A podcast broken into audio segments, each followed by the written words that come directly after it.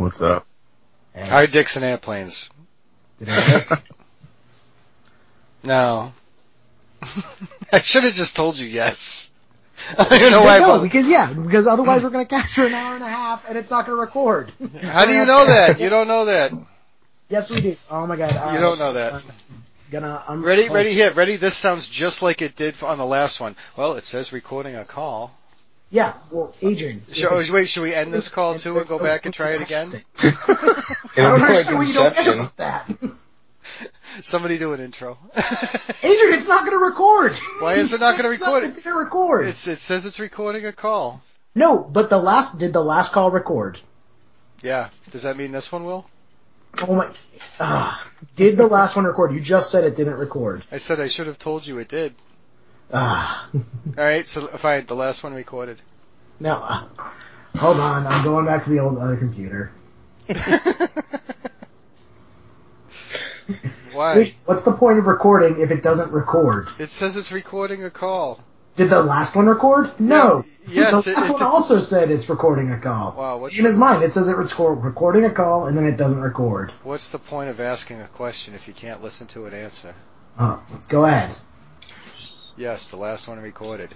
Again, this one says it's recording a call. This almost sounds like it did a minute ago. Can we So- just do an intro? I just want to make sure. So it actually recorded. if you, yeah, yeah. Yep, we have a great 20 second episode. Hey guys, you're listening to Leaving a Legacy. You don't have to scoop to anyone. Right. Right. Even It- your mom, you know, when she's in the top eight, then you're gonna knock her out, man. So we're going, we moved into the balls deep portion of There's some things you just can't buy in Vermont. Like, like Mex- you got the Mexican American food, you can't buy Mexican food. Oh, okay. Adrian, if, if we cast for two hours and then it doesn't record, I'm, I'm very mad at you. I'll tell you, I'll tell you the same thing I told you a minute and a half ago. Well, it says recording a call, and I'm using Okay. Windows 10. Oh my god. Start, start up a cast. Kerman, do an intro. Me? Yeah. Oh. Alright, that's the intro right there. Alright, how's everybody doing? Oh, pretty good, man. How you doing? I was doing better till you were trying to figure out whether or not a Skype recorder works. Uh, technology, it's magic. Bah Yeah. humbug. So, how does the old guy figure out how a computer works and you young whippersnappers haven't figured it out? By lying to us young whippersnappers. I didn't lie to you. Windows 10 functions with this shit. I don't know what's wrong, man. ah.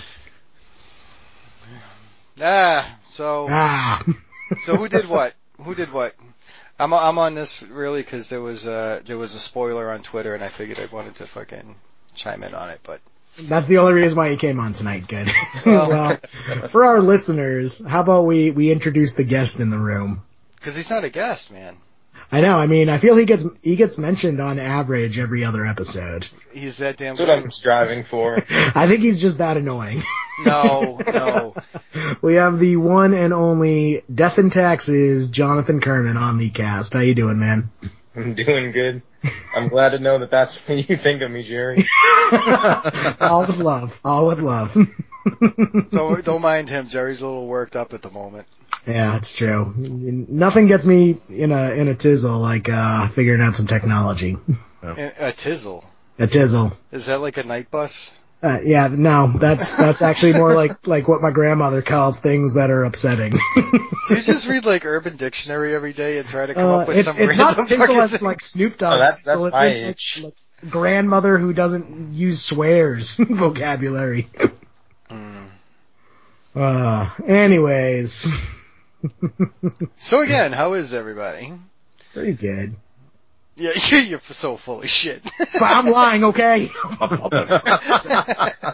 How's Pat doing? I'm doing pretty well, man. Uh, happy to be on the call. Happy to have the Skype recorder allegedly working and, uh, looking to get into this thing today. Allegedly. Wow. Well, you know, Listen to the faith you guys got. zero faith. Zero. It's, it is gonna be funky if I actually fuck it all up, right? Oh my god, I'd be so mad. Uh, well, So Kerman, Yeah. you, Kerman, you've been playing any Legacy? Honestly, um, I went on break a little before Christmas, and I haven't done any since. So that's not been good. But I almost finished Bug Delver, so I'll have a second deck soon. Oh, there you nice. What do you miss? Yeah. Um, two forces, and then I have one of each of the duels, so I'll be able to run days without having to kill myself. That is a big fucking transition from Death and Taxes to Rogue Delver. mm There is not It's a single bug. card that ports, Oh, right? Bugged, yeah. Oh, Bug So it's even more stuff. Bug Delver. Yeah, so the only thing you share is actually Wasteland then. Yep. Only card. Do you actually, do you even play Rishadan Port? Do you have Rishon on port? Um, no, not in that deck, but I have four in Death and Taxes. Yeah, that's what I meant, Death and Taxes. Oh, yeah. I've never Bug seen with Bug shot in port. I'd like to see that. I mean, hey, it's, it's titanium main, man, in any deck. Make the titanium mana. Fuck off. It's gold, Jerry, it's gold. It's gold. oh boy. So yeah, so what? I'm hoping, I'm hoping to try that out on Friday, but I need to get the forces, so hopefully I'll have them by then. Nice. So did you just like wake up one morning and be like, all right, I want to put Bug Delver together? Or It's been, it's been a couple months actually. I'm glad you kept Death and Taxes while you were looking at it though. Yeah, I'm, I'm glad I kept it too, cause now I can make all of the titanium mana. so you say Bug Delver, but are we talking about Shardless Bug or? Um, Shardless is kind of what I'm looking to do. Like I have the eight Shardless agents, but Mhm. since the lilies are still over a hundred dollars and I don't want to get Jaces yet, um, I'm basically just gonna try to build Bug Delver without any of the planeswalkers. Okay. Yeah, is, um, as far as uh, just, yeah, I guess I don't need to be right. That's cool. About what? well, no, the, the, the, there's a difference between Bug Delver and Shardless Bug. Oh yeah. Yeah. So, That's what I'm asking. That's what I'm asking. Yeah. yeah, so if he's saying Bug Delver, I'm assuming he actually means Bug Delver and not Yeah. Shardless Bug. Fair enough. I, I I'm picking up what you're putting putting down. Thank you. Yeah. As long as it works for you, Jerry. Yeah. I mean that's that's the most important part to me. Oh boy. Well, we're on the eve of uh, a pretty big legacy event. Uh, am I going to see any of you fine gents down at a tabletop shop uh, real estate tournament? I'll be there. Hell yeah. I will Oh. be there bright and early. Yeah, I'll be dealing with uh, real estate, but it won't be a tabletop. ah, I see. What about you, Kerman? I'm gonna I'm gonna try my darndest, but fifty dollars is a lot right now. yeah, that's a Series good point, Seven too. land doesn't It have a ton of money. Yeah. Now, 50 bucks is pretty steep, but they have a sweet prize pool.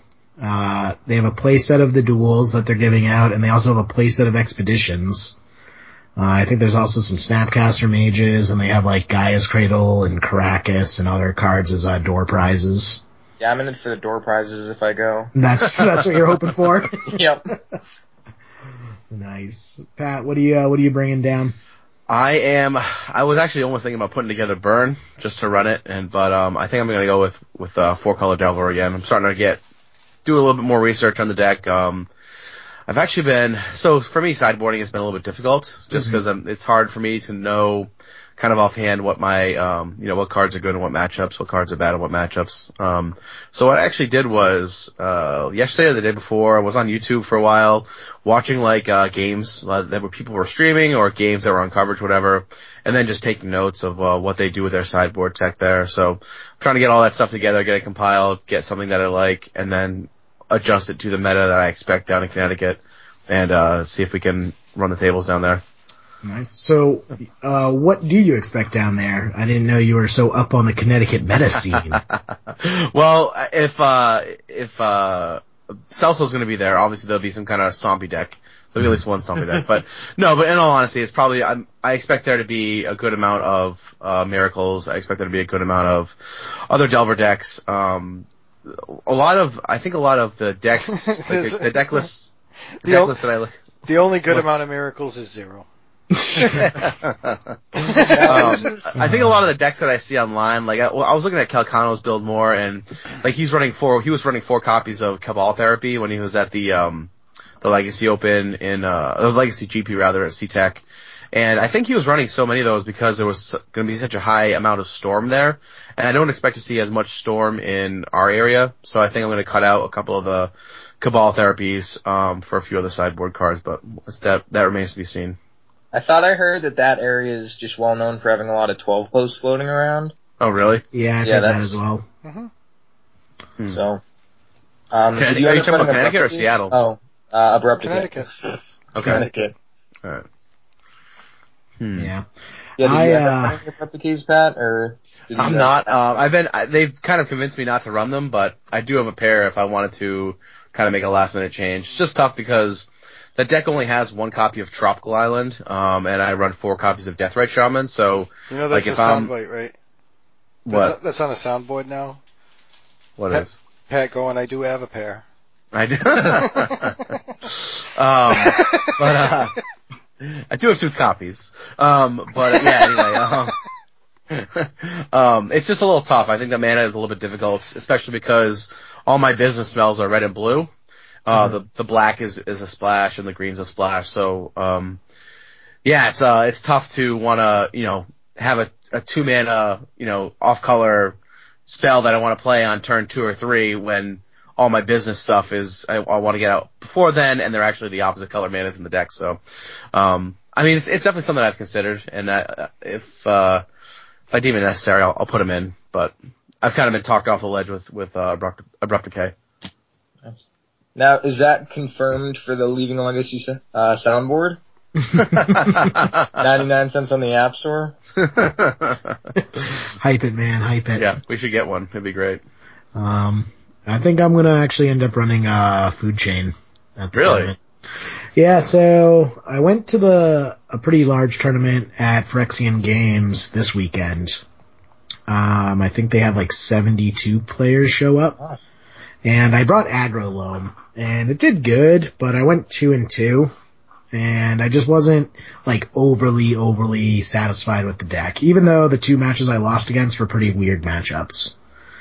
Um, so round one, I played against, uh, Sneak and Show, and I just beat Sneak and Show real easy.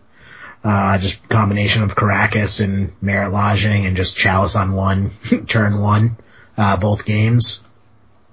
Uh, and then round two, I actually won against Shardless Bant, uh, which is Caleb's list he sent to us, so we're actually going to talk about that a little later. Mhm. Um, then round three, I played against, uh, Days Undoing Miracles. so, quick aside in that, uh, there was a perfect example of why you should not tip your ha- hand in a match. so, it's, it's Brad, uh, the local Miracles player, uh, that we know quite well. And he's been putting together this Days Undoing Miracles build that's Esper and that focuses around uh, playing like Mox Opal and Chrome Mox to just unload your hands turn one, get three mana, and cast Days Undoing. So it essentially restarts the game turn one, but you get to start on three mana while your opponent gets to start on zero. Uh, and then it also is just like Monastery Mentor, Jace's, uh, Sensei's Divining Top, and Counterbalance, uh, to round out the deck. So So, that would also be good if someone hasn't even played a land yet. They could get land screwed on the seven they draw. Yeah, like the old Wheel of Fortune uh, type hands. You cast Days Undoing and you draw a hand with no lands, and that's your opening hand that you're forced to keep. Uh, but it's also the deck is pretty explosive because it can get like a turn two Monastery Mentor, turn three Jace, like pretty consistently. Um, so he was playing that deck, and the example of why not to give your opponent tells came up where I had a Dark Confidant and a Maze of Ith in play and I attack with Dark Confidant, and he blocks with uh, Notion. Uh, he flashes in Notion Thief. So blocks with the Notion Thief, and I go in the tank, and after a while, I decide to tap my Maze of to untap Dark Confidant to save him from the Notion Thief trade. I then pass the turn, and Brad proceeds to draw his card, and then go, oh yeah, oh yeah, and starts rubbing his nipples, like, just at the table, just, oh yeah, oh yeah. To the point that like both of his opponents sitting on either uh, end just like stop, lean away, and just like kind of look at him sideways. and I'm just like, hmm, what could be a card that he would draw that would make him that happy? Considering his deck is called Days Undoing Miracles, I'm gonna guess it's Days Undoing since he has a Notion Thief out. Oh, jeez. He then proceeds to attack with Notion Thief, since I had just used Maze of Ith to save Dark Confidant for that trade, and I'm like, hmm, okay. Block the Notion Thief, and his face just drops. He's like, oh, I probably should have cast this before combat. Oh, that's amazing. It, it, it's in like top 10 funniest magic moments of all time for me. uh, but ultimately he, uh, I won that game, but he, ul- he ultimately beat me by just running out a Jace, followed by a rest in peace, turning off my punishing fires, and then just making monastery mentor token after monastery mentor token, and I just could not get through the army. Yeah, that'll do it. Yep, so he ended up beating me, but I got a good laugh out of it. And then next round, I actually went up against Zoo. I have not seen Zoo in the longest time, but it is honest to goodness Zoo with like Noble Hierarchs, Wild Nacatl, Tarmogoyf, um, like old school Zoo. And I actually found that's a very hard matchup for punishing aggro, or aggro loam, whatever the deck's called, because all all their creatures are pretty much out of punishing fire range, and they just have put such a clock on you that is really hard to deal with. Hmm. So I ended up losing that, and then I had to meet friends for dinner, so I just ended up dropping from the tournament. Um, so that is the long and short of why I'm running uh, uh, food chain next weekend. That's interesting. I actually, uh, it's a funny thing you mentioned Zoo because that I went up to uh, gaming etc. Uh, last week um, to check out the shop and play play an F and M. And well, first of all, first of all, I saw I saw Adrian there, and Adrian was playing some uh Adrian some who? merfolk. and then, then there was this old guy who was just super salty and went to scoop to his opponent and get the kid and prizes and walked out the store.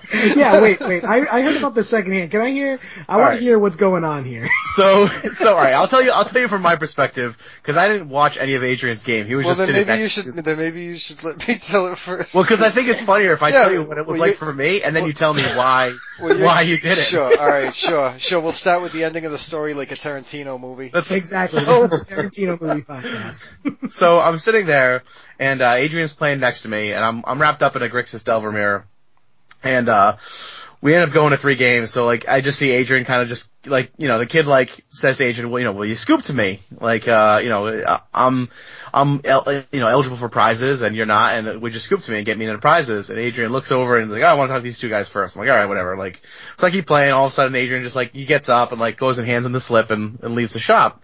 And I'm like, all right. And then uh the gu- the guy turns to the like the judges table and is like, um, what did he put in his match slip? And uh, you know, he's because he's like, oh, you know, we we we we drew out or whatever. I think you can actually beat him, right? Right, Adrian? You beat the guy. Yeah. Yeah. So so. So the judge goes, uh, wh- what guy? And he's like, oh, you know, tall, like, uh, darkish, grayish hair, whatever. And, uh, oh, oh, you mean Adrian?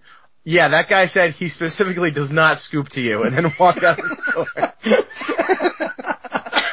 But I would, I like, I would like to know, and I, and then from some side talk from, uh, from uh, one of our buddies up there said that it was uh, a well-deserved uh, uh, bad beats in that kid because he's a douche. But I would like to hear Adrian's side of things because I just like couldn't stop laughing when he said, "Yeah, he he specifically went out of the way to say I do not scoop." So, so, alright. Uh, yeah, I, so, and I ended up taking a long ride up to Acton and, uh, unfortunately did not get to see Jim there. But I did run into Ian and that was awesome and I saw Pat up there and poor Pat put up with my shit all night. And, uh, oh my god, I forget, like, uh, Pat got paired with Ian and I had the buy so I was just like, grinding Who's Pat like, he's, he's got like Delver that won't flip. I'm like, come on, top deck, young pyromancer. It's like, it was just fucking riding him all night, but, last round, I went to play this kid, and he's like, uh, he just was asking me to concede to him, like, before the match even started. And I'm like, what? He's like, well, what's your record? I'm like, I don't know, uh, you're, we're fucking playing. And, uh, and he was really like, I don't know, one of these uh, I don't know. Um, there was a kid like, all right, back in the day, and this is like now I'm going to go back to probably when I was Kerman's age. There was this kid that showed up. I don't know. have you guys ever heard of candy flipping? Uh, yes. Is Okay. That, Is that this like is where Candy this Crush? story started? No, candy flipping is when you're on fucking ecstasy and acid at the same time. Like it's it's it's. I watched this kid. It looked like he was having fucking seizures. Like I mean, this was back when I was Kerman's age, and um, don't ever try fucking ecstasy and acid and ecstasy at the same time. But anyway, At the same time. It looked like he was fucking freezing. It was the middle of the winter. He was just shaking so much. And then like, so this kid, I don't know, he didn't want to play. I'm like, no, we're just playing. And, uh, and he's like fidgeting on the other side of the table and all I could think of was this kid candy flipping when I was a kid. I'm like, man, if, if he would sit still, like, I mean, we could actually enjoy a game here, you know, but he really wasn't enjoyable to play. And then like, I beat him. I think I beat him game one. He beat me. He might have beat me game two. We went to game three and I beat him. And, um, and he's like, well, you, you, you, you scoop to me? And, and all I could think of was Frankie. And I'm like, so, and I'm like, I asked, uh, Ian and Pat, and I'm like, so he wants me to scoop to him. What should I, you know, what, what, what do I do here? And, uh, I was kind of hoping they'd be like, yeah, you know, if I don't scoop to my mom, you know, like, and, uh, they, they just kind of shrugged their shoulders. I'm like, yeah, I don't do that. And, and, he, and, and he's, and he started to get like kind of upset about it. I'm like, Oh yeah, he was getting wicked huffy about it for sure. He's like, well, you know, I can get prizes, and I'm like, all right, yeah, what do I get? Like, just fucked. Like, you know, if I scoop you in, I'm scooping them out, and like, it doesn't make any fucking sense to me. I don't really do that. And uh, and then I went looking in the case to see what they had for cards, and he like, you know, hovered. And I'm like, this is really bugging me. And then and then I was talking to the store and I'm like, I don't know, man, that dude wants me to scoop to him. I just don't do that. And he's like, and he he kind of got it, and then I just, I'm like, yeah, I gotta take off. I had a long ride back, and like that, I didn't realize that he must have gone back up to the store owner afterwards, saying I intended to scoop to him. So that just made it actually like funnier, you know? Uh, it was, Uh, dude, it was fucking hilarious. Was but he, he was, was- he was, he was really just, I mean, and the, the thing is, is like, you know, Magic is a game that, that encompasses a variety of people, you know, and some of them are just socially awkward, and there's nothing wrong with being socially awkward, but like, when you, when you're socially awkward and abrasive about being awkward too, it's, it's just really, it makes for an uncomfortable environment. And I don't play for that. Like that's not. I don't he want to was, spend he was definitely spa- being a tool about it for I don't. sure. Well, I don't want to spend my spare time in a hobby like that's not a fucking good time. You know, it's like like if, I mean, if you if you're really worried about ten dollars in store credit, get a fucking job. Oh my god, that shit pisses me off. I'm like, it, it- people get all fucking worked up over it. I'm like, dude, you can make that in fucking flipping burgers. Holy shit. Like, it's, What was he on for a deck? oh, what the hell was he playing? I think that was probably the other part too. Was he doing miracles? I think he was doing miracles. Oh, yeah, no. I think well, was. the, the thing was, I just and I beat him with Merfolk, which I think pissed him off more. But it was just, uh I think he was doing miracles. He had some sort of like, it was just really. uh Oh no, he was doing. Oh no, he was doing Patriot Stoneblade. That's right, because I kept I was playing Merfolk, and I think I stifled his Stoneforge entering the battlefield. Yeah, I'm like, yeah, you yeah, did. Stoneforge resolves, uh, stifle. He's like, what the fuck? I'm like, just Merfolk, like Mer. Just merfolk things. I'm excited to play with that card. What stifle? Yeah. Oh, stifle's awesome, dude. You get to do so many fucking cool things. Oh, actually, speaking of uh, Stifle, I want to thank one of our listeners because he actually texted us or tweeted us the answer to our Stifle question uh, Oh, really? last week. Yes, I'm pulling it up right now. You mean the listener? Right. There's only one person. Oh, one person listening, but yeah. Go Oh. No, I'm, I'm on the show this week, so I'm not going to be listening. That's Kermit just has a fucking a bunch of aliases online. Uh, but okay, I'm sorry. I will give him a shout out at the end. But yes, you can stifle uh, Faerie Macabre uh, ability, and you also can stifle uh, the Cycle Land cycling. You can stifle cycling. Is there a colon on that? On the cycling? Yeah, there must be. Okay.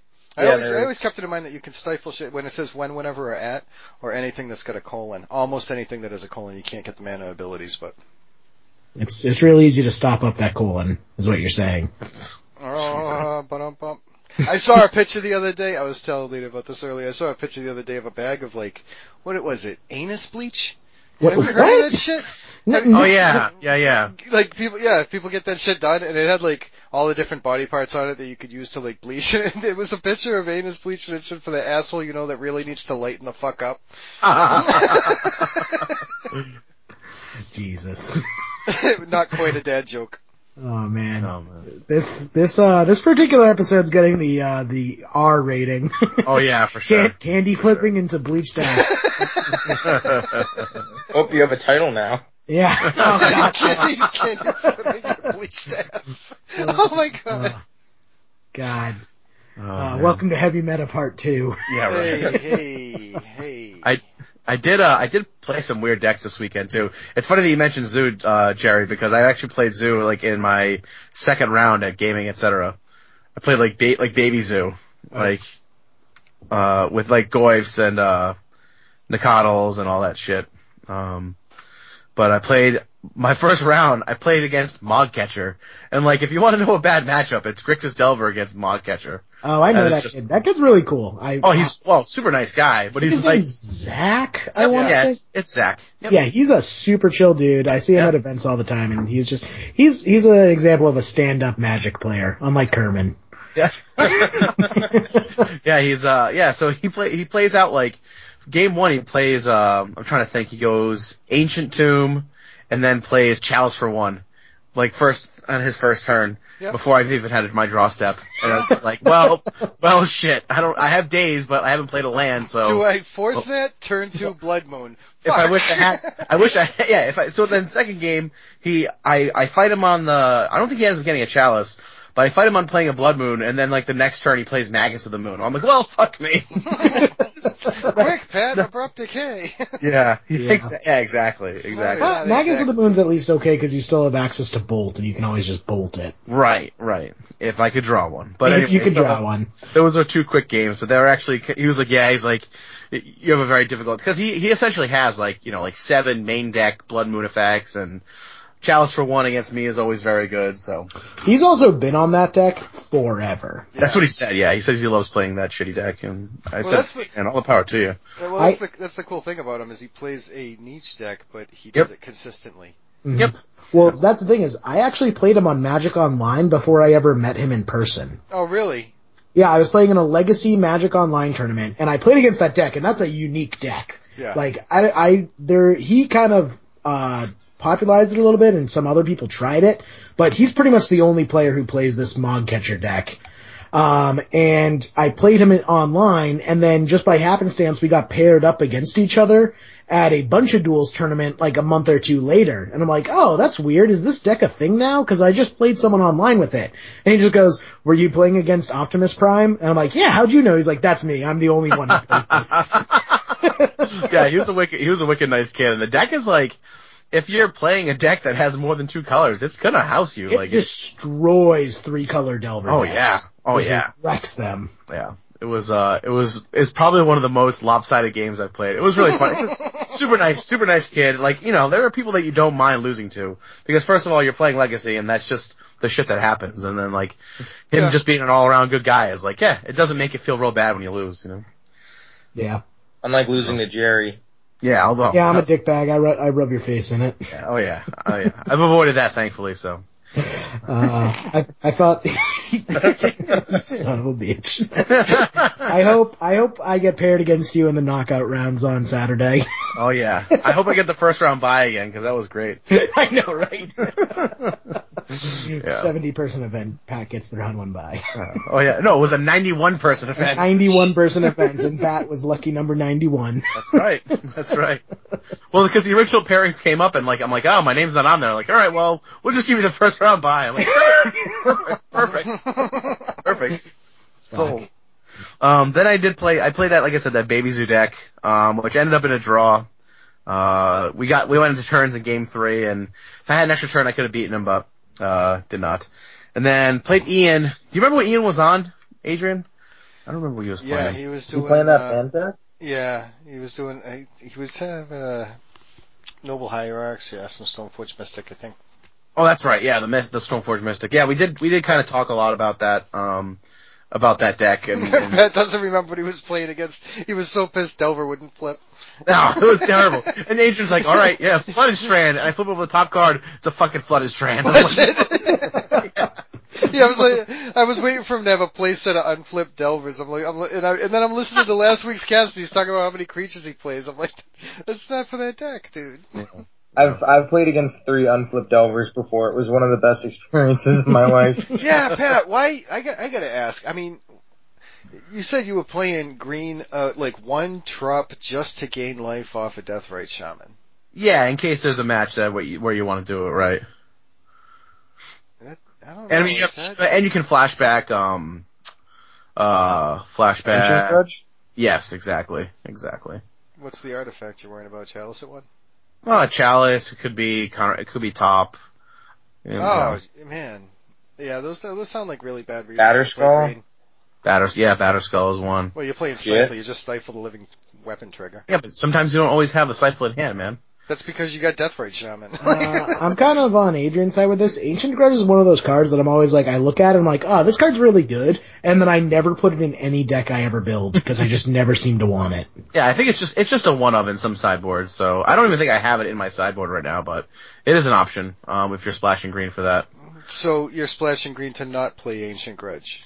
I mean, no, to have the option. It's it's not like it hurts drawing like a if, if it's not in your deck, if it's not in your sideboard, it's not an a- option. no, but drawing a trop in your opener is fine. Like it's not gonna. It's you don't like you don't draw a tropical island and brainstorm and delver and Young Pyromancer. You don't feel bad about that. You know what I mean?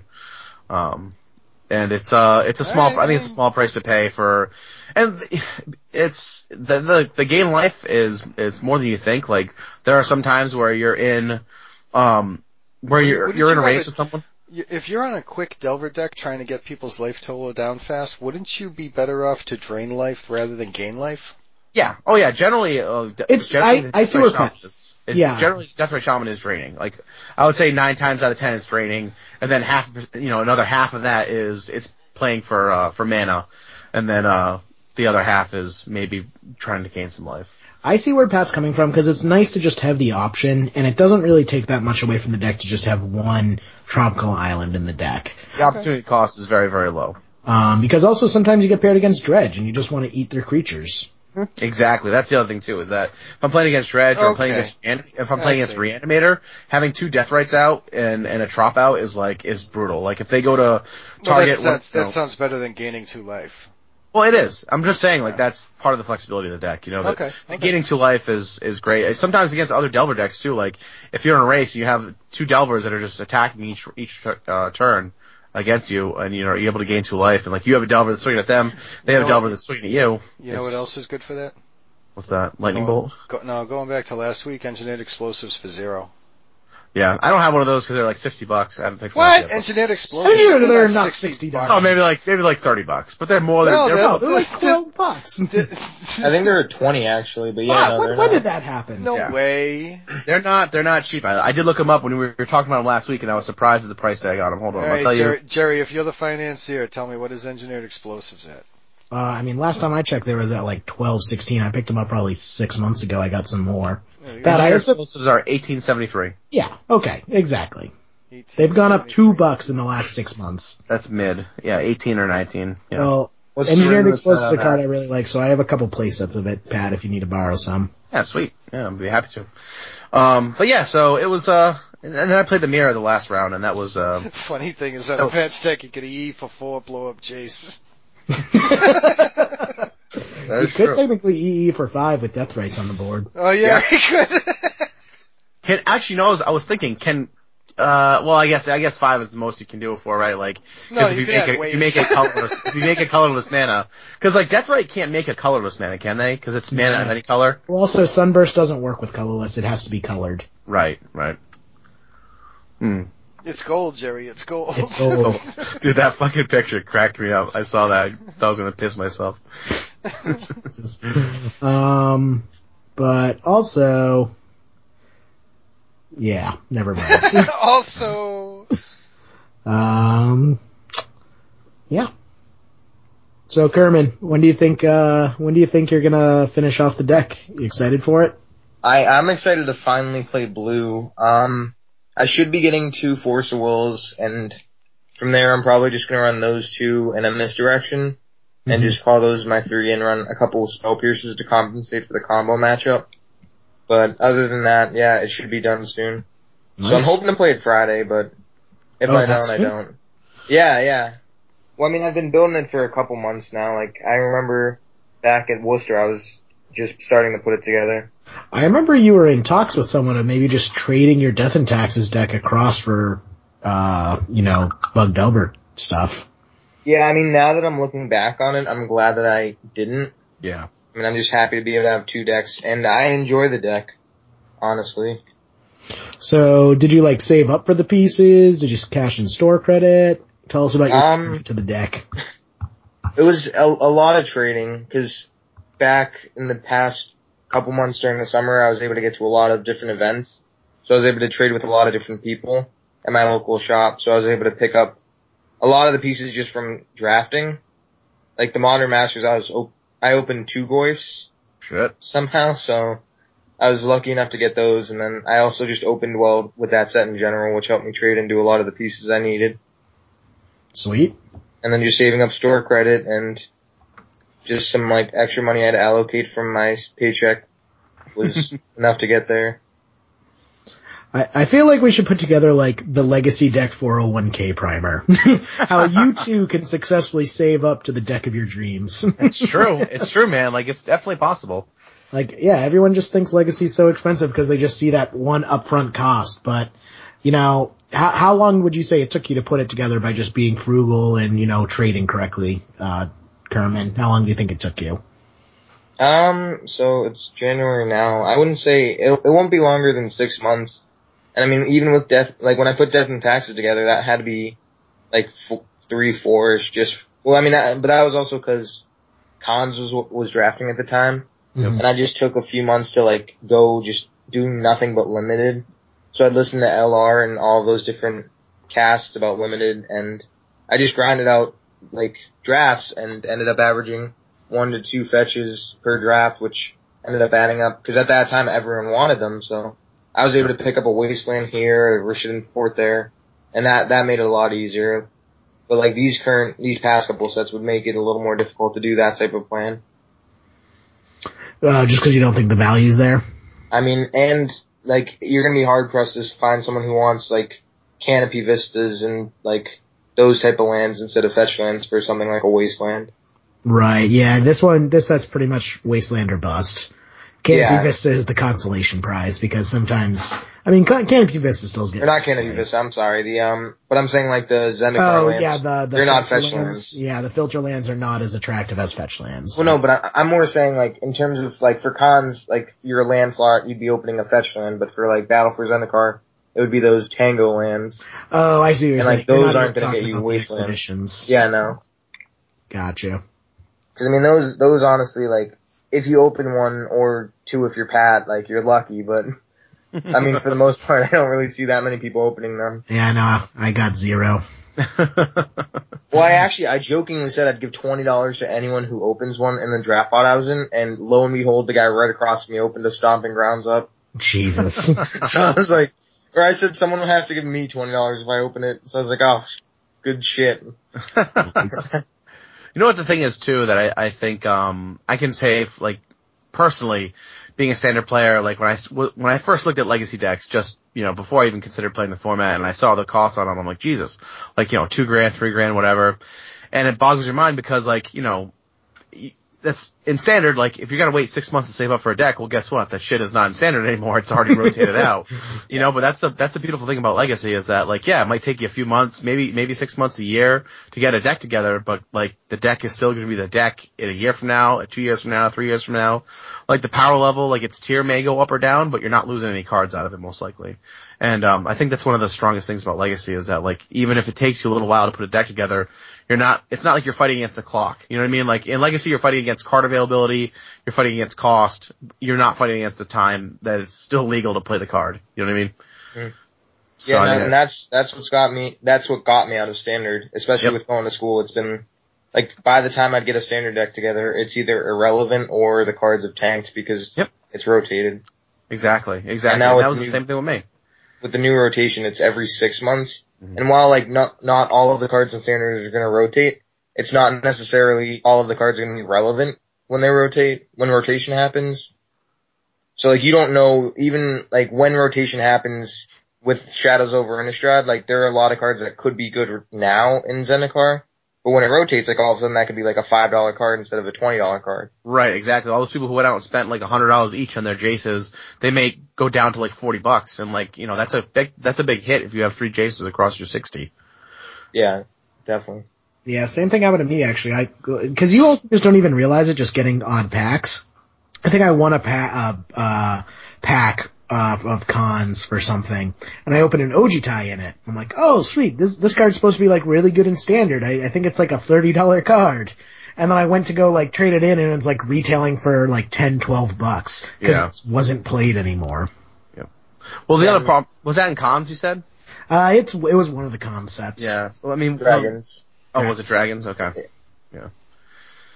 Yeah. I, I, I, I don't even know if I'm jumping back in where I missed out here, but I, I always notice that with rotation too, like the cards that are fucking low end up going up. because like I'll, I'll do sealed and draft and shit, and then I trade off the stuff that's like worthy, I guess, and see what I end up fucking trading into. Sometimes I'll just trade it out, get store credit, whatever, but then I'll, like the things that seem really good in draft, I'll end up holding on to, and then after rotation, the next set gets released. Suddenly cards that were like bulk, uh, end up being worth about five bucks. Mhm. Like I, I mean, in, in draft, Desecration Demon was fucking awesome. You know, it, like, it really made it a pain in the ass, and all of a sudden, you know, Yeah. after, after rotation, it was up at like five bucks. Yeah, I remember Pack Rats was like that. Pack Rats literally went from like a dollar to close to ten dollars at times. Yeah. Yeah, there's just some cards, like when they have a high price tag, they kind of keep what seems to be a high price tag. Some of them you pick up as bulk because you're drafting whatever piece people are passing. You're like, I don't fucking know, I'll take rares. Yeah. So I mean, that's just a good way to kind of trade up. Just you know, cash in the stuff that's expensive now, but don't get rid of the stuff that's cheap because you know a couple months later those could be expensive too. Mm-hmm. I mean, I the remember- only problem with that though is, or the problem that I had with it is, if I'd get like an expensive standard card that wasn't a fetch land, it's harder to get that into an eternal staple. So like a lot of the times, you'd either take a wash on it with selling it, or you'd have to kind of move like laterally and trade it to something else that's a little more desirable in standard. No, no, I, I don't know. For me, I just look at it like, yeah, it's a twenty dollar standard card. I'll take ten dollars in store credit and get a card that's going to maintain a ten dollar value. That's true. I mean, I just, I mean, it was more so when I was trying to build like my first legacy deck. I wanted to try to conserve all of that value if I possibly could. Yeah, it made it more of a pain in the ass, but It's it's about the amount. It's it's all about effort. You get more value out of the, your cards if you put more effort into grinding value. But if time is more important than you, which I a lot of times I feel that way because um, if you spend too much time grinding out every last penny, you're gonna realize you're you're working for less than minimum wage. You know, spending eight eight hours grinding binders to make like ten dollars in profit. You get a fucking job. Yeah. I, I'll tell you, I'll tell you, no, because it's really. I mean, now that now that we're talking about people like doing that shit, there's a there's a kid that I met one day. I'm playing Legacy, and uh, you know he's trying to put his Miracles deck together, and seems like a cool kid. He's very personable, you know, and uh, we're playing, we're talking. I'm at TE, and he mentions that he's like, yeah, I remember that guy from. I did a trade with him when I was 12, and he really kind of ripped me off. And and I'm like, wow, dude, like the, the kid's like 18 or so, even older now, and I'm like, somebody can remember you for six years. Like that was just so disheartening to to realize that just get a job and don't treat people that way. You know. Yeah. It it was a little disheartening. It was disheartening. So yeah, I don't I don't really. uh That's one of the reasons why I don't really like to trade with people much. Sometimes I can trade with people that's cool, but like. Usually, and that's why I don't even like to trade with people. Like, I'd rather just, it, like, even people loaning me the card, I'd rather just buy it. You know, Mhm. it's, I'm, I'm fine. I'm fine with that. But I also, it, so I, I was gone for a second because I had to get something. I wanted to mention something because this was fucking awesome. Can I tell you guys a little story here? sure. All right, this has a great ending for Kerman. So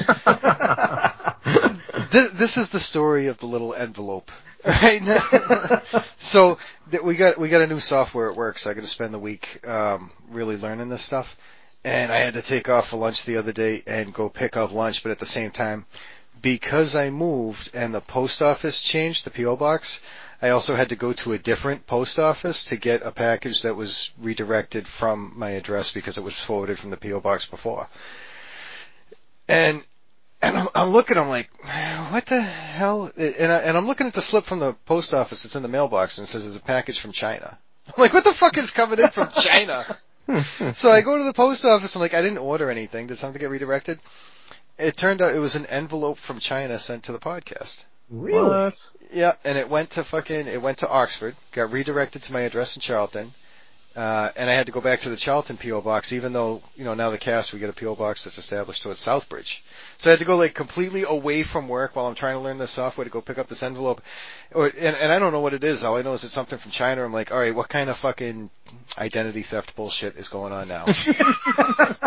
and I get out there. Alden Prince would like to help you get millions of dollars. well, so, so I, I, I go and then I see the envelope and it says leaving a legacy and I'm like, from fucking China, that's awesome. You know, and I'm like, and I open up the envelope and inside the envelope there's an envelope that has some Chinese letters on it. I'm like, dude, that is so fucking cool.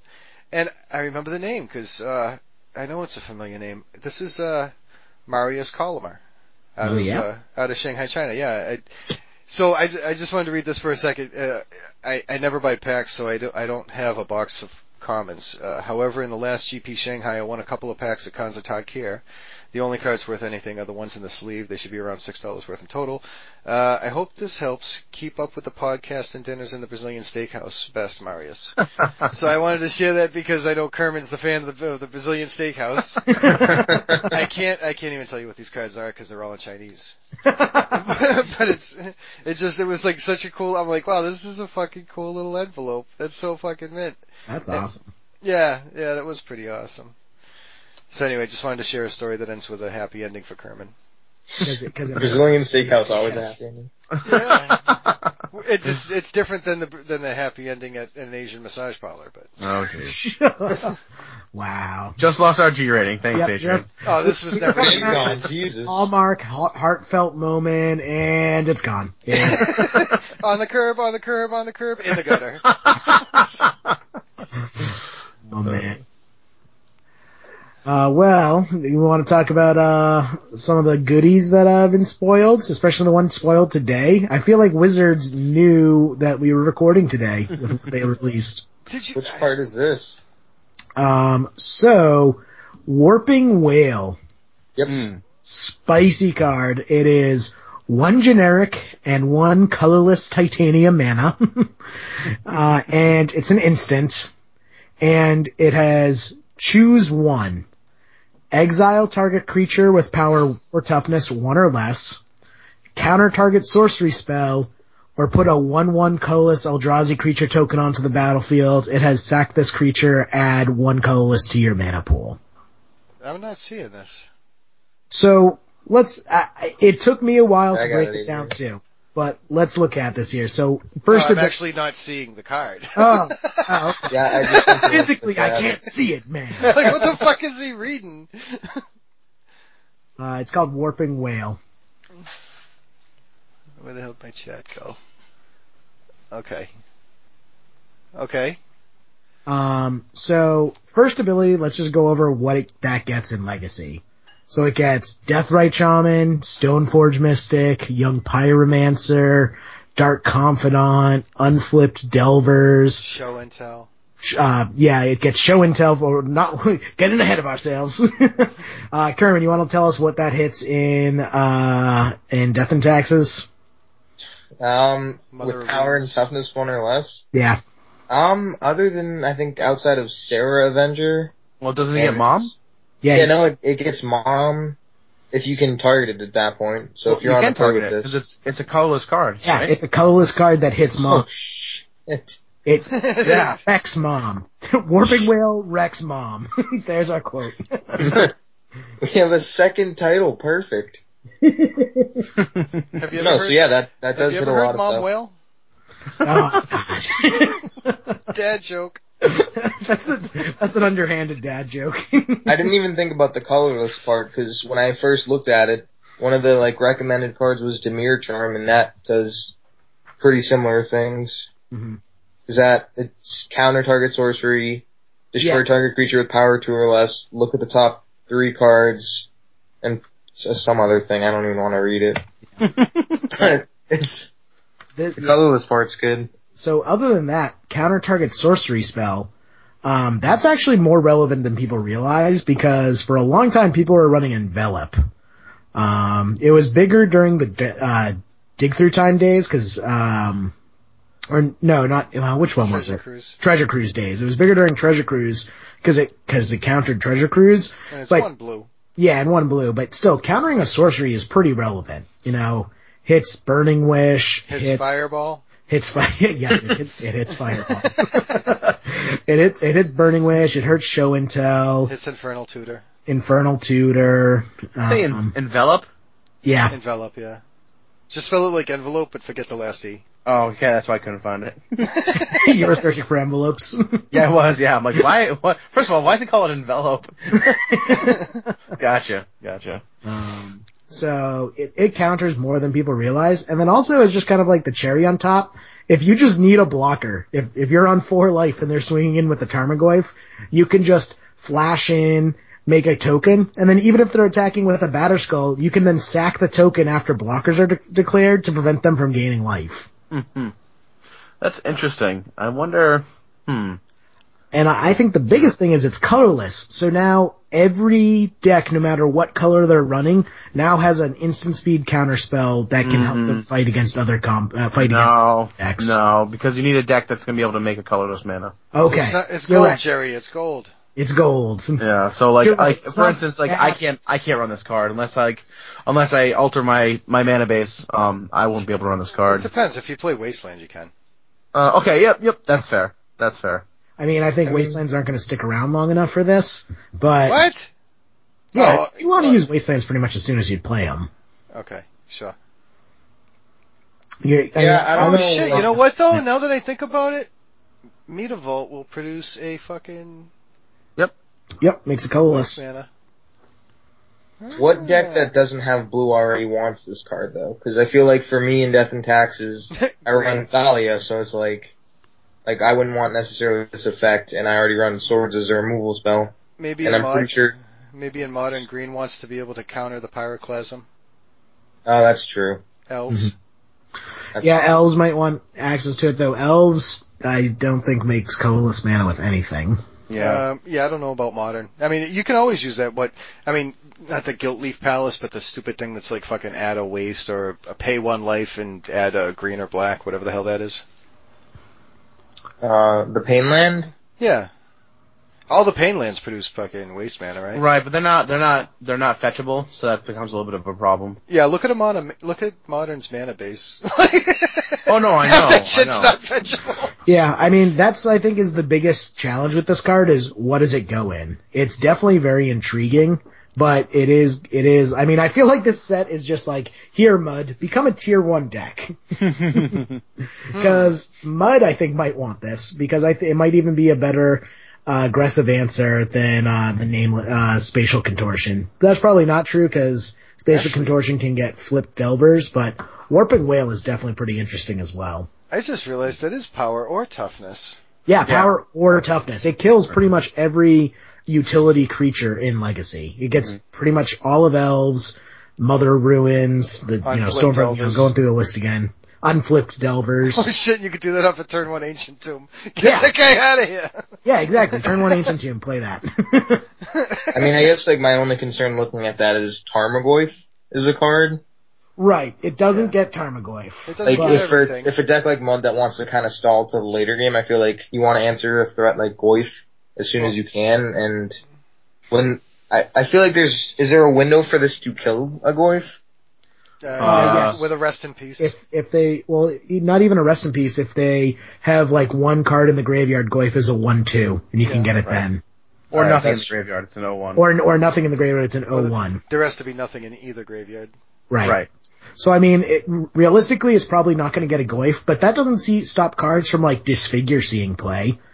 Um, That's a good point. you know, yeah, but just this figure doesn't really get a Goyf often. right. That's what I'm saying. It's like disfigure sees play, and it doesn't kill Goyf. Oh, I see. I It get kills pretty much everything else, which is good enough. Yeah. That's true, but that's also one mana, so that might be a big enough of a difference. True, but I mean, like Adrian said, you can play this turn one off of a Sol land. Yeah, I mean this isn't Alright. like so if you're playing if you're playing um you know Bug Delver, you're not worried about losing Goyf to this, but you can expect it's going to target Bob, unflip Delvers and Deathrite Shaman. I wonder if actually Stompy might want this. Like the other decks that are running, you know, Ancient Tombs and uh City of Traders. Um, like the Mono White Prison, Anybody- Mon, I mean, any- Catcher. I think anybody that's playing a deck that has creatures or with power or toughness one or less wants this just to counter show and tells. Like it's got that that's the that's even if you're not taking out other little creatures, the guy that's about to show and tell in anything is ready to eat your deck. Right, that's what I like, is this card has so much play because it's good against the combo decks and it's good against the creature decks. And few cards are, are like that that are reactive. Now, what go- other combo decks does this stop? Uh, it's, it'll give Storm a hard time. Yeah, Uh, they'll fight the Infernal. Tutor. Yep, the Infernal Tutor, the Burning Wish. Um, Well, yeah, I mean, really only Tesco's Burning Wish, but yeah, Burning Wish, same thing. It'll take Yeah. that. Um, it'll and it'll fight Dredge. Uh, a lot of Dredge's cards are uh, sorcery speed, Dread like, Return, like yeah. the Dread Return, And it exiles the The the. Faithless Looting. Yeah, and it, it exiles the creature, not go to the graveyard. Well, you need priority though. So like, it- like the only thing this can actually exile, I don't think it, it can't take out Ichorid. It can only take out a Narcomoeba. If once the Narcomoeba enters the field, you don't have priority until I sack it to cast Flashback Cabal Therapy anyway. Right, but a lot of times they'll be having the it'll they'll come into play. They're they're usually not getting Dread Return in one turn. Um, you know, usually they're building up to it. Well, yeah, I, I mean that's the. We we were just talking about the exile target creature part of it though for Dredge. Oh. Right, and, right. And it's it's not really valid there because the only target thing you can target is actually a Narcomoeba and you don't have priority. You can, well, I mean, what you can do is they're usually not dread returning until later in the game, and they're usually bringing back like Ichorids and putting uh, Narcomoebas in play, building up to it, because it's not like they really get that much chance to choose when Narcomoeba hits the battlefield. So you can just hit the Narcomoeba, uh, you know, in between turns. You're right; it's not going to work. the warping wail? Yeah, Mm, I don't know about no. Uh, if I dredge six cards and I hit one Narcomoeba and there's Yeah. no other creatures in play, that Narcomoeba's sitting there and you can warping wail it because No, as soon as Narcomoeba hits the field, you sack it to flashback Cabal Therapy. If you have a Cabal Therapy. You're assuming you have that ability. There are plenty of times when I've played against decks that have Narcomoeba sitting out there for turns. You know, you don't always have the option to sack it. But anyways, that's a very minor point on it. Yeah. I- Yeah, so it's really not good at exiling creatures from Dredge anyway. Well, no, it is, but moving on. moving on. Um, it, it hits a lot. I think, I think the card's very interesting. Yeah, it'll be cool to see how it plays out. Um, there's another card that does some If cool this stuff. becomes Dredge hate, I'll be amazed. Sure. I'll put money on it. oh great. But the new, the new white devoid creature, Yeah, Displacer. that guy's interesting. Yeah, I, I'm considering running it at least as a one or a two of in Death and Taxes. Yeah. Just cause, I mean, when I was looking at it, a huge part of it is it doesn't get blown out by massacres, which, I mean, maybe that's just like from the area we're in, but I feel like a lot of the times that's something I'm facing down a lot. And so the three power obviously is a big part. Are we Um, talking about? Are we talking about? Um. Yeah, read it, read it off for us, Kerman. Oh, alright, Eldrazi Displacer, it's a Oh, okay. two generic and a white for a creature, and it's devoid, and it has for two and a titanium, you exile another target creature, then return it to the battlefield tapped under its owner's control. And so, and it's not a tap ability, so you can just do that as many times as you have it available to you, which I think is good. Yeah. But I mean, my huge, my big argument for it was it's not instead of Flickerwisp, but I think it could be a good, like a decent supplement. And I know a lot of the times I have room for like a couple flex three drops in the deck. But I just, I just think for something like that where it's a, it's a good body in a three three, and it has like power.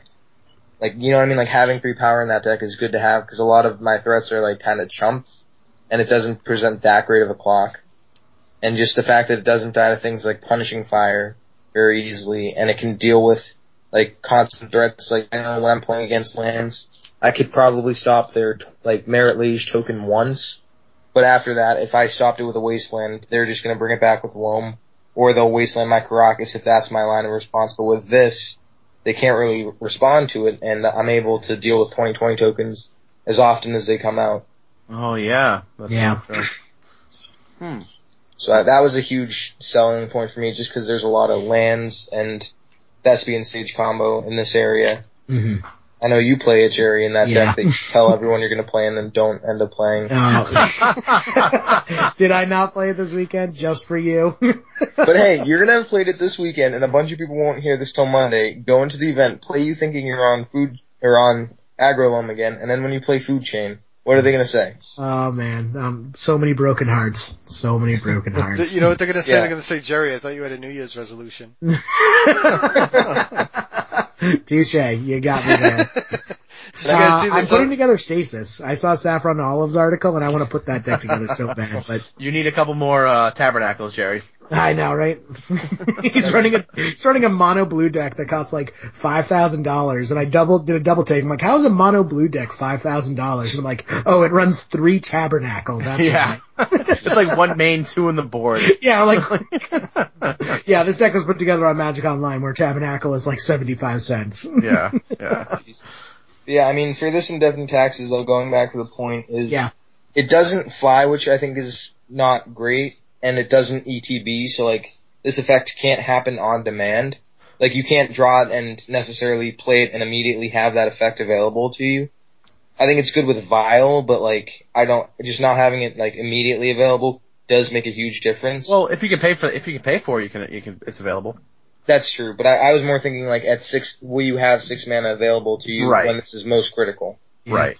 Right. Um, but I will say in that deck, like a lot of the times, I find myself off of the land denial plan, whether it's miracles, fetching out a lot of basics, or it's gotten to the point where like I'm doing myself more harm by disabling two lands with ports Yep. than I'm getting benefit from it, so I have that mana available. But I do think it's interesting, and I, I'm definitely going to be testing with it, but I like that you can also unflip Delvers, tap down Goyfs, like it, it's a good defensive threat. Yeah, it, it's also as a Maze of Ith. If also you can just exile Batterskull tokens all day. That's Yeah. very true. Um, yeah, And Containment Priest combo, I know you were talking yeah, that's what I wanted to mention too. Is someone pointed out to me that this combo is so well with it Containment Priest. Cause with Containment Priest out, it is two co- two generic, one colorless, exile target creature permanently. yeah. Yeah. And I mean, I was a huge gold. fan. It's gold. I was a huge fan of Mangara in Death and Taxes as a one of, and that, like, for that to be truly insane, I needed to have a Karakas and usually an Aether Vial is how it really got out of hand. Mhm. But with this, it's just three mana. I continuously do it, and while permanently exiling and bouncing are two different things, as well as not being able to hit lands or non-creature permanents, I just think that this is huge for the deck to just be able to stop a lot of things that make this deck feel a lot worse. Like I know it can stop a um Emrakul for a turn if you're not like if you don't have Vial with Flickerwisp up, up. I wonder if I'm I'm in my head I'm kind of brewing it, it inspires me with kind of the mono white prison deck that's floating around on the fringes that runs like smokestack and land tax. Ugh. Um, if it would probably fit really nicely into there, but also just like kind of being a secondary combo in the strawberry shortcake deck. What? The uh, the red white uh, strawberry shortcake. It's a it's a red white painter servant deck. Um, that uh, you know runs painter servant grindstone as its main win condition, and then it just has a bunch of like uh mono white prison elements to it. Um, so kind of th- thinking in like a red white prison control deck that uh wins on the spot with painter servant, but can also just grind out their opponents with uh you know uh containment priest, discard, thalias, and other just mono white eight bears. Oh, that that could be interesting. But, I mean, it's There's- definitely something worth testing with. Like, it's it's a cool effect and not one that's been seen very often. There's another card I'm pretty excited for. I Is know it he- Jerry. Is it Hedron alignment? It is Hedron alignment. Yeah, So- Hedron alignment. Hedron alignment is two and a blue. This is a wacky combo. Oh my Hedron God. alignment is two and a blue for an enchantment. It has hexproof, so that's important. Um, at That's the beginning, at the beginning, beginning of your upkeep, you may reveal your hand. If you do, you win the game if you own a card named Hedron alignment in exile in your hand in your graveyard and on the battlefield. And also has ability of one in a blue, scry one. Now, first of all, this card is extremely favorable. I like it a lot because you have to have a Hedron in the ex- exact place um, during the game. To, if you have me each in just the right place, you win the game, which I think, I think is awesome. It- But listen, listen to this combo. Did you hear the combo, Jerry? yeah, there's a couple floating around. So this is the one that I like the best. Turn one, play play an island. Um, you can brainstorm, ponder, whatever you need to do. Turn two, you can play either um, Ancient Tomb or City of Traders, um, and you'll play your first Hedron alignment. Turn three, uh, you put the Hedron alignment trigger on the stack. Uh, you cast Intuition. You grab your other three copies of Hedron alignment. Um, one goes to hand, the other two go to the graveyard, and then what you do is you discard Faerie Macabre and uh, exile one of your Hedron alignments, and uh, you let the trigger resolve, and you've won the game. Challenge accepted. I, I saw that. The other one I saw that's uh, similar to that, but instead of Faerie Macabre, it is turn one play Relic of Progenitus. Okay. So Yeah. turn one play Relic of Progenitus, then Intuition, and then exile one of the cards that's discarded to Intuition with Relic of Progenitus. Okay, so this is actually like a real thing you can do. no, it's no. Hold I on. mean, it's, Yeah, well, I wouldn't go that far. I, I guess the funny thing is with one in the grave, the Deathrite Shaman can't eat it out of there. Oh yeah, because it's an enchantment, and Deathrite can't target enchantments. Yep. Yep. they knew this card was going to see play in Legacy. That's why they made it an enchantment like that. Yep. Oh my god, it's just one of those. It's I'm one- actually. I'm, oh, go ahead, Jerry. It's just one of those cards where it's like you look at it, you know it's bad, but you want to do it anyways. Oh man, I'm gonna do this. I'm Yeah. so gonna do this. It, it reminds me, I had a Dream Halls deck, which win condition was uh, Conflux, which is like search your library for a card of every color. So you have Dream Halls out, which lets you discard a card that shares a color with another card in order to cast that card for free. And then you have Conflux, which is one mana of each color. Search your library for a card of each color. So you just discard any card to Conflux, find Progenitus, Progenitus, and two more Conflux, and chain those together so that you eventually win with Coalition Victory, which is a card that if you control a permanent of every color, a land of every land type, you win the game. So you use Dream Halls to cast Progenitus, and then there's an enchantment from like Lorwyn. I forget what it is, but it says your lands are every basic land type. Prismatic Omen. Yes, Prismatic Omen. it's it's just one of those terrible, terrible combo decks that are just awesome to pull off. All right, Jerry. flash back with me then. Uh, Okay. When's the last time they made a legendary enchantment? Because like, well, you know, when I used to play years ago, they had enchant worlds which function differently than a legendary enchantment. Right? So I can't think of. I I just was seeing legendary enchantments. I'm like, oh, that's pretty fucking cool. What's the last one that you could think of? Uh, so I mean, technically the gods. yeah, I was. I Okay. that- Yep. All right. There you go. Yeah, the gods were legendary enchantments. Though Good this enough. isn't this isn't legendary though. No, the, but if you look, you see the Oath of Gideon. Oh, talking about the oaths? Yeah, yeah, those are pretty interesting. You think Right. those are good? I So- I wouldn't go that far. I think they're interesting. Okay. So, he, all right. Let me just uh, pick your brain here. What do you think of this Oath of Gideon? Um, I mean, it kind of reminds me of uh, either a worse, uh, what's got lingering souls, or even timely reinforcement saw some play. Okay. So you're thinking of it just for the token aspect. Yeah, I mean, what you're thinking of planeswalkers coming in with an extra loyalty. I, I thought of I'm, I'm, I'm, I'm actually just looking at it saying Oath of Gideon extra loyalty. Tibalt still doesn't see play. that was the longest go around for that punchline. I like it. I like. it. I, I was actually, and, and I'm, and I'm still looking at it going, well, is any, can anybody like stand up? Uh, Ral Zarek, uh, I don't know, do you want to flip fucking five coins? Hey, But like, you know, you, you don't speak ill about Ral Zarek. Ral Zarek is. I have taken many extra turns off of Ral Zarek. Have I you actually ever, was just you, playing a commander game. Someone took zero off of the ultimate, so. have you ever, uh, have you ever resolved a Tamiyo emblem? No, never. Oh my god, is that so dirty? that is so, ah. I think people were pointing out that you, some of the newer planeswalkers, the ones that you can ultimate right away but they kill themselves, it lets you ultimate right away and keep your planeswalker. Who ultimates right away Oh. and kills himself? Like, like the new Gideon, he he Yeah, ultimates to put an anthem in play. Yep. Oh, does he? Okay. Yeah.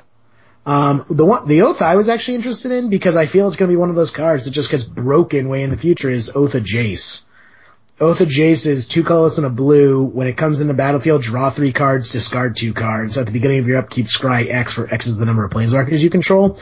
Second ability basically does nothing, but it doesn't matter because it's, it's an enchantment with an enters the battlefield's ability of draw three cards, discard two cards. So I feel if there's any blink effect that you can take advantage on a repeatable basis, it can be used as an engine to basically like cephalid breakfast, draw your deck, discard your deck, while keeping like your Oh. choice cards in hand. You can Now, this could be- blink this guy easy. Oh, this could be a little out there too. But have Yeah. you seen um? Do you remember Brago from the conspiracy set? Uh, oh yeah. Uh, remind me what he does again. So um, I can pull up the exact text, but the basic idea of it is when you hit a uh, when you deal combat damage with him, you can blink any number of permanents you control. So like with this, you'd blink it and it would immediately have the effect again. Nice. Yeah, I mean, th- it screams Commander card too, because there's so many blink effects in Commander. Yeah, and I mean for four mana though, I mean if you were thinking about this in constructed, it's not too too far out of the question. But it, the only problem is it's a two four, so it doesn't Right. put a good clock on him. What the hell was that other thing from Commanders? Does that do anything? Daretti? Was that his name? Uh, oh, Scraps you're them ready. He, he dealt with artifacts though. Yeah. But like, what was his loyalty? Oh, you're thinking of the Bant Commander. No, the red one. Oh, any okay. of them really? Any of the any of the silly planeswalkers from Commander that never. Oh, you're just talking about play. planeswalkers coming into play with this, an extra loyalty still. Yeah, sorry, I'm stuck on that. Oh, okay. he really wants that extra loyalty, guys. I'm just trying to think if there's any any planeswalker that hasn't seen play that might like get any sort of And I think benefit that's from not that. too much of a setup. Just for, What the hell was the what's the tra- Narset Narset Transcendent? That puts it to seven. I don't know if that's enough to go critical with it. Yeah. Uh, Yeah, because I mean, like with with that Narset, if it did set it up for ultimate, that would actually would be a pretty good ultimate because it's it says your opponents can't cast non-creature spells.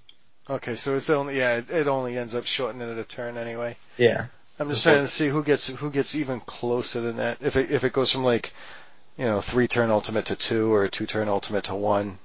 You sound like you need a doubling season in your life. Yeah, I feel if you're if you're really going for that, doubling season is just that much better. I guess we're going back to last week. What what kids you like counters? Yeah. well, while we've been avoiding the 800 pound gorilla, is Oath of Nissa the Green Ponder? I mean, no. I love how that was like a huge thing all over Twitter. Everyone was calling it the Green Ponder. I mean, effects like this for two mana don't really see standard play, so I don't see that. In a format where non-creature spells are so big, I don't see that being too big in Legacy. Yeah, Like maybe in specific decks, but I feel if it hit enchantments, it would it would be pretty nice because green decks can really focus on that. Well, the the, the cute thing is like, uh, I guess you know, just looking at it and what would want it, my thought would be like, elves could try to look at the top three cards and pick the elf they want, but once you glimpse and you're drawing enchantments, you go, what the fuck am I doing? Yeah, it's like why do they have this? And you and the ultimate feel bad is you cast it and you see glimpse of nature in the top three and you can't take it, and then Yeah. it goes to the bottom. I feel like turn one Deathrite Shaman is better like 99% of the time too. Yeah. Yeah, I, In I- every deck. I think Curtis, I think Curtis was saying, yeah, it, Th- Curtis was saying if it hit enchantments, it would be an auto included enchantress. Oh, a one mana enchantment that you can play over and over because it's legendary, so it kills itself. Um, that lets you find other enchantments. Like that's just really nice, Yeah, wow. but it can't, so it, it has no hope of seeing play in that deck. Yeah. Now, a card that I've I'm- been interested in looking at is, I don't know if you've seen it, the Inverter of Truth. It's a two black black flying demon. Oh yeah, this guy. And when it enters the battlefield, exile all cards from your library face down, then shuffle all cards from your graveyard into your library. Yeah. I instantly Wait, thought of you, Adrian. Exactly, the library face down. Yeah. It That's just means you can't play with something like Pull from Eternity with it. Well, that and also that way your opponent doesn't get to look at your deck if you're playing it in standard. So if it had just straight up exiled it, it would be even more of a disadvantage because then your opponent could legally pick up your deck, look through your deck and see your entire list, which makes sideboarding a lot better in tournaments. That's really interesting because do other like other cards don't say exile this card face up.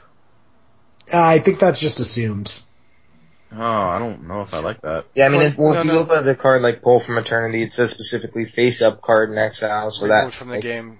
Yeah. Interesting. Oh man, Kerman with these insights. I know. Well, no, I looked into this card because I initially saw it. and I was like, oh, well, it looks kind of like a Doomsday type effect. So I was like, oh, that's pretty cool. Yeah, oh, yeah, that's, that's what I saw too when I first saw the Doomsday type effect, but it's also just a long line of 6-6 flying creatures for 4 that Wizards likes to print with downside. That's Mhm. true. Cause there was the other one, it's like as long as you control it, you can't win the game. And your Uh, opponent can't lose, I think, too. Yeah, and then there was also one from Ravnica where it was 4 mana for 6-6, your opponent could sack a creature to tap it and put a plus 1 plus 1 counter on it.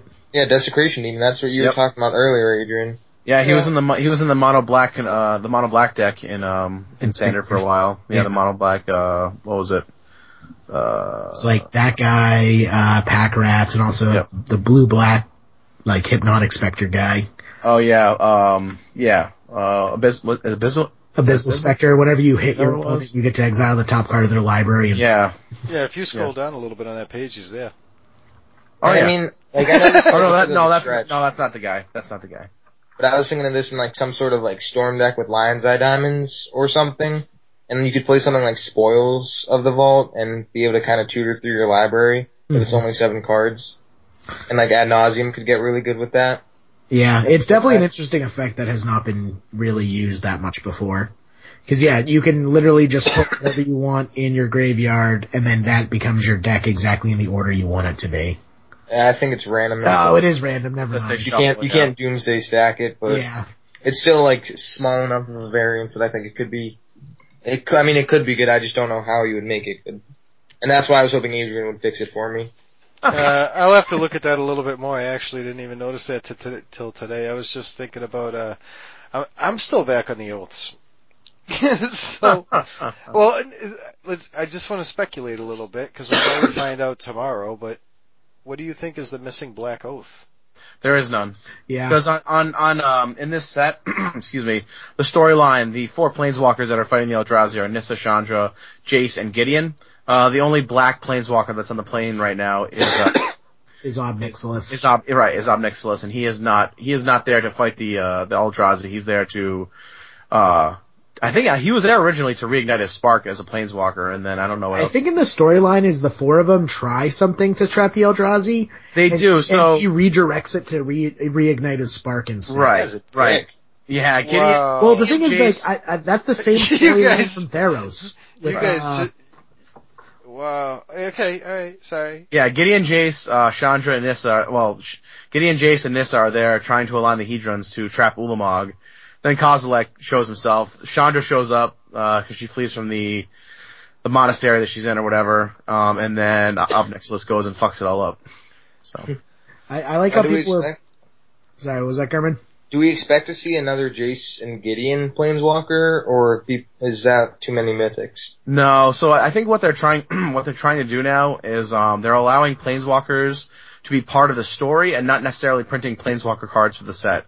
So Uh, even though, even though like Gideon and, and, and, uh, Jace and Chandra, they're all in this storyline, they don't, they don't have to have the planeswalker card for the, for the actual set. It reminds me of, uh, the Weatherlight saga, where like, Gerrard Capashen showed up on cards all the time, even though he wasn't printed until Onslaught. Right. Yep. Um, but yeah, I, Well, I, sorry, I have really no Vorthos to say. Well, the only reason why I know the storyline is because, um, someone has gone, so, like, you know, they have like the un, Uncharted Realms they, they put out every week at the mothership, and I don't have time to read them, but someone actually put out a podcast where all they do is do a dramatic reading of the Uncharted Realms. wait, really? This exists? Cause I need this. Like an It's on, audiobook it's on the, yeah, it's on the MTG Cast network. What is it It's called? called, it's called Uncharted Unspoken, Realms. Oh, no, it's called Unspoken Realms. yeah. And Oh, wow. um and I just yeah, I just listen to it every week and it's great because it, it's like a couple weeks behind the mothership, but a couple weeks behind is better than not knowing it at all. So Oh man, I gotta Actually, it's that. really not. That's really interesting. So, Yeah, well, we have you on the cast to tell us about it.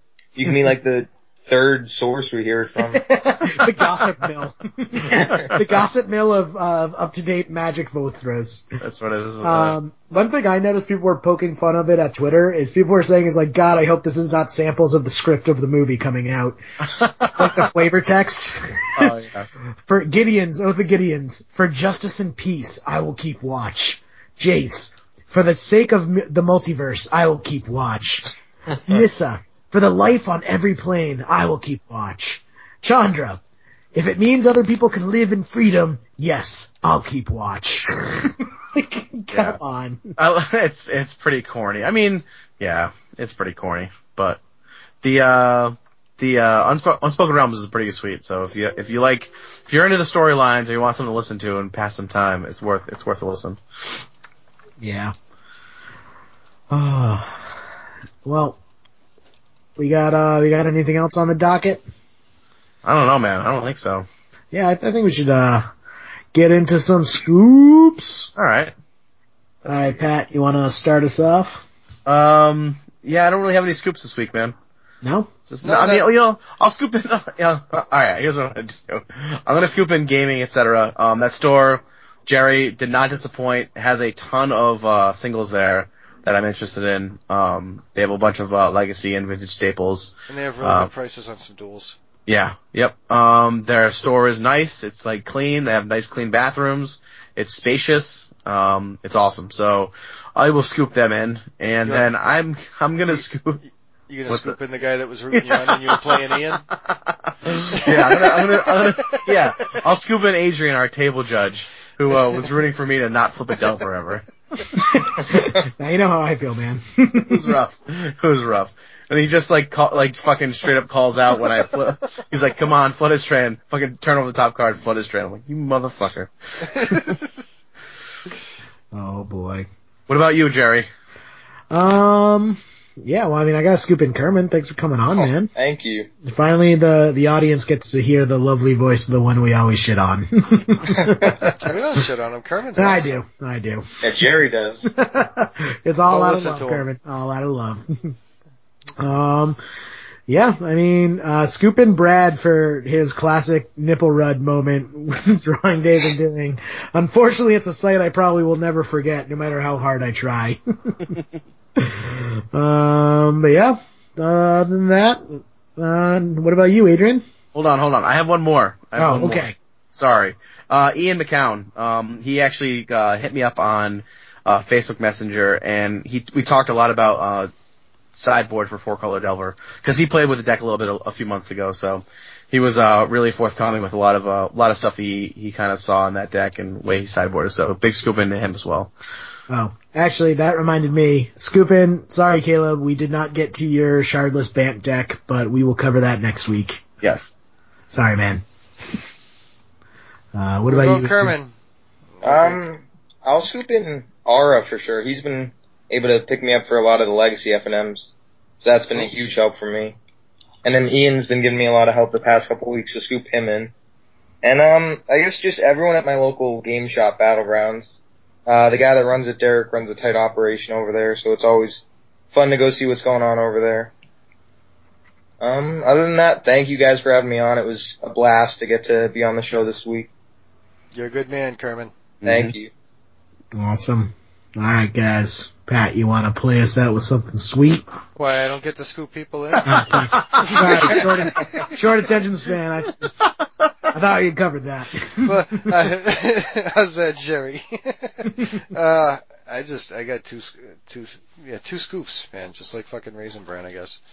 Um, you know you're old when you're referencing Raisin Brand. so the first one's uh, you know, two things that actually just made me fucking go, wow, what the hell? Um, this week that were awesome. Uh, you know, the first one's Marius Colomer sending in a package from China. That's fucking that's sick.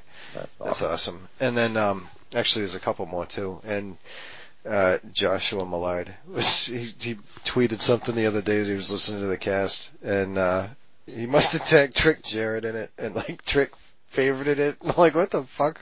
Like, I don't even know who Trick Jarrett is. I've heard the name. Who is he? Uh, he's someone to do with wizards. Yeah. Pat, you're the Vorthos expert. I don't It think, doesn't mean doesn't mean I work in that payroll department. Like, yeah, I don't think Trick Cherry is like part of Magic Vorthos. Vorthos cherry, Vorthos. Or those. I think he has something to do with like Magic Online. Uh, I don't think know, so.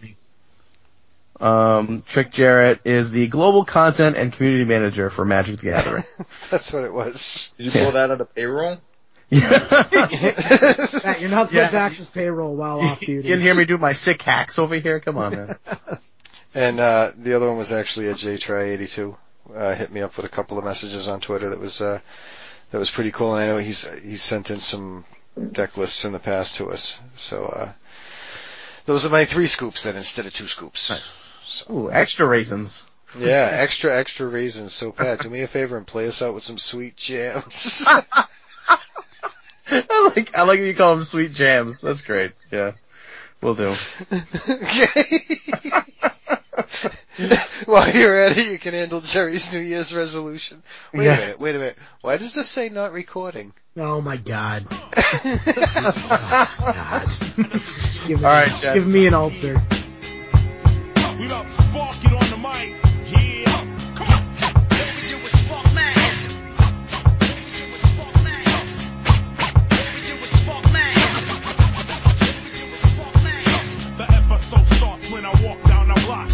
Reach in my pocket. Yo, where's my knot? It follows me into the spot, compelling. Go check the dread, and yes, he's herb selling. Up and out the gate, I'm a potential felon. Ism is spelling like I ain't even telling. Channel one, two, I'm smashing them all. Channel three, I make a run to the store. Channel four, leave the store with the Philly plus I spark the ism. I'm off the channel live. Wake up in the morning, got the yearning for herb, which loosens up the nouns, metaphors, and verbs, and adjectives. Ain't it magic, kid, what So listen to the ism as it talks when I'm rhyming, but so is the chocolate. Now the high starts to settle, kicking fat lyrics that like heavy metal. I'm coming out dance with a slip I. See, when I speak, big up Mac, Elo and Malik, like John Lennon. Yes, I'm ICMing. I start grinning and syllables start bending. My style is untangible, like a wild animal. Check the label as it goes round, it's all capital. That's what I'm smacking you with, cause it's easy. Like Lionel Richie, let me rip out my clothes like Bill Bixby. Ripping the microphone till I'm motherfucking 60. Smoking an endo by the window is. Spark the ism, my expertism is lyricism. My flow will take you over like I was hypnotism. So where's the lighter to the cipher and skills that I'm bringing? Hyper than a little kid on ginseng, roots and culture. My intellect will insult ya. Finish off your dead mind like a vulture. I gotta get mine, get it quick. Cause there's all these weak raps steady making hits. Fuck that. By 94, I bring the skills back. So listen, now I'm doing what I wanna do and sparking mad